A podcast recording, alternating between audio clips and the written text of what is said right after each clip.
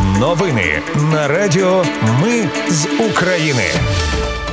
Вітаю, це Радіо Ми з України. Мене звуть Анастасія Вихор, і ви слухаєте головні новини дня 26 червня. Сили оборони України звільнили Рівнопіль, що на Донеччині. Російські війська обстріляли музичну школу у Білозерці та підприємство в Нікополі. Президент ввів у дію рішення РНБО про посилення відповідальності за неналежне утримання укриттів. Угорщина вчергове заблокувала транш військової допомоги Євросоюзу для України. А в Києві суд оголосив вирок у справі про вбивство херсонської активістки Катерини Гандзюк. Про все це та більше слухайте вже за мить у новинах на Радіо Ми з України.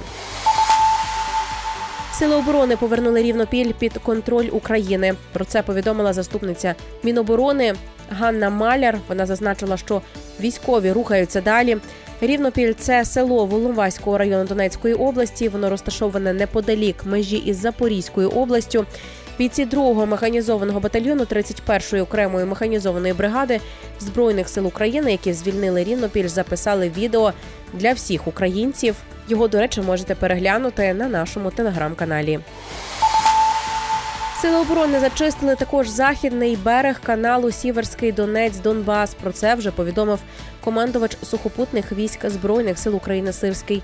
На опублікованому відео видно, як бійці першої роти першого механізованого батальйону 3-ї окремої штурмової бригади розгромили третій батальйон 57-ї гвардійської мотострілецької бригади Російської Федерації. Володимир Зеленський сьогодні відвідав Донеччину. Там провів засідання із командуванням військ, а також нагородив бійців. Ще президент встиг поспілкуватися з воїнами на одній із заправок. Російські війська обстріляли музичну школу у Білозерці. Про це повідомила Херсонська обласна військова адміністрація. Поранена 71-річна жінка, яка була на подвір'ї, також пошкоджені приватні будинки, газопровід та електромережі.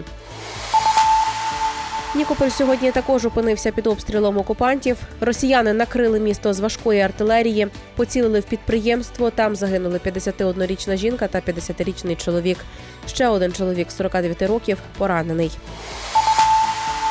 Президент вів у дію рішення РНБО про посилення відповідальності за неналежне утримання укриттів. Про це йдеться в відповідному указі на сайті президента. На все про все дали часу місцевим адміністраціям та органам місцевого самоврядування місяць до 25 липня. РНБО визнало незадовільною роботою із забезпечення готовності до використання укриттів у низці регіонів. Своїм рішенням рада наказує кабінету міністрів місцевим адміністраціям та органам. Місцевого самоврядування невідкладно притягти до дисциплінарної відповідальності керівників та інших посадовців, які відповідають за утримання та експлуатацію проблемних бомбосховищ. А ще уряд змінить голову Укроборонпрому. Новим очільником ймовірно стане Герман Сметанін. Наголошується, що Володимир Зеленський поставив три головні завдання: це збільшити кількість виробництва всього озброєння, почистити галузь від корупції і довести до кінця реформу в оборонному секторі. Про це йдеться у статті економічної правди.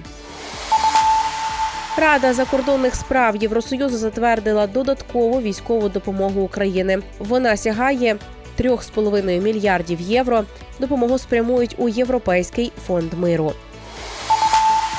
Водночас Угорщина вчергове заблокувала транш військової допомоги Євросоюзу для України на близько 500 мільйонів євро. Міністр закордонних справ Петер Сіярто невдоволений тим, що в Україні угорський банк в списку міжнародних спонсорів війни від НАЗК. Водночас там готові розблокувати пакет допомоги, якщо банк виключать з нього. Данія зніме з озброєння винищувача F-16 у 2025 році, що на два роки раніше запланованого терміну. Це наблизить передачу цих літаків Україні. Поки українські пілоти готуються до навчання, уряд країни думатиме над кількістю винищувачів, які в майбутньому можуть передати. Про це повідомили у міністерстві оборони країни.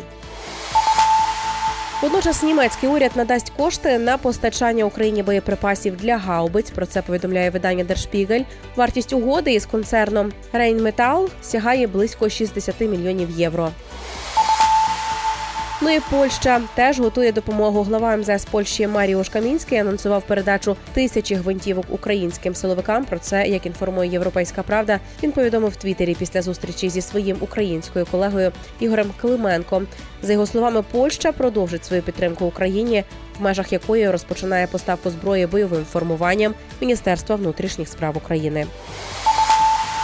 І до інших новин в Україні суд нарешті оголосив вирок у справі про вбивство херсонської активістки Катерини Гандзюк. Суд над Владиславом Мангером та Олексієм Левіним тривав понад три роки. Мангера обвинувачують у замовленні нападу, а Левін, за даними слідства, стежив за Гандзюк і організував напад. Владиславу Мангеру та Олексію Левіну присудили по 10 років ув'язнення. Також вони мають виплатити родині Гандзюк компенсацію у розмірі 10 мільйонів гривень. Нагадаю, херсонську активістку Катерину Гандзюк 31 липня 2018 року облили сірчаною кислотою.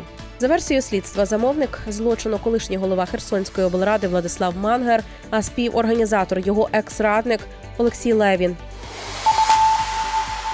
І на завершення мобільні оператори Київстар та lifecell будуть резервувати на два роки номери загиблих чи зниклих українських військових. Це для того, щоб рідні та близькі не отримували через рік повідомлень на кшталт коханий приєднався до Viber. Зареєструвати номери можна через службу підтримки операторів. Для цього треба повідомити номер для резерву, вказати від кого звернення і дочекатись на смс із рішенням. Послуга наразі працює у тестовому режимі. Про це повідомив міністр цифрової трансформації України Михайло Федоров. Наразі це всі новини. Мене звуть Анастасія Вихор.